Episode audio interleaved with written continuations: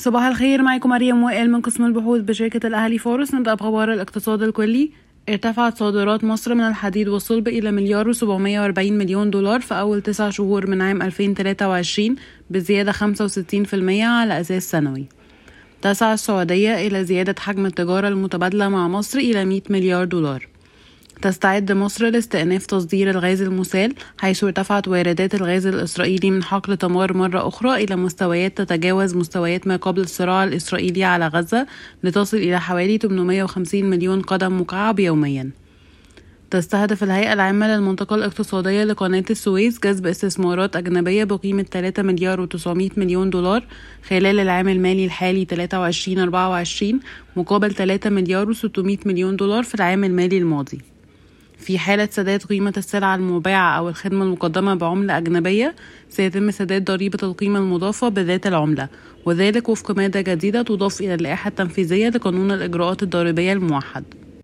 وافق المجلس الوطني للهيدروجين الأخضر على الاستراتيجية الوطنية للهيدروجين الأخضر وتستهدف الاستراتيجية وصول حصة مصر العالمية من سوق الهيدروجين العالمي إلى ما بين 5 إلى 8% وخفض انبعاثات ثاني أكسيد الكربون بمقدار 40 مليون طن سنويا بحلول عام 2040 تستهدف وزارة التعاون الدولي مبادلة ديون بقيمة 50 مليون يورو خلال 2024 في سياق برنامج نوفي ننتقل لأخبار القطاعات والشركات. حققت شركة أوراسكوم المالية صافي ربح خلال أول تسعة شهور من عام 2023 54 مليون جنيه مقارنة بصافي خسارة 106 مليون جنيه خلال أول تسعة شهور من عام 2022 نفت شركة B Investments ما يتردد حول إسقاط عرضها للاستحواذ على حصة لا تقل عن 51% ولا تزيد عن 90% في شركة أوراسكوم المالية.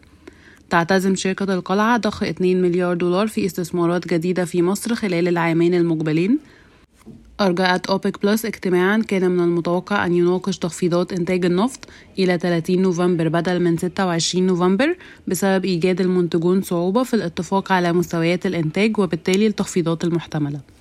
اقترح مجلس إدارة شركة العربية للأسمنت توزيع أرباح نقدية بقيمة 26 قرش للسهم عن عام 2022 ليصل إجمالي التوزيعات النقدية لعام 2022 إلى 92 قرش للسهم تقريبا وده نسبة توزيع أرباح 97% وعائد توزيعات 9.1% شكرا ويوم سعيد.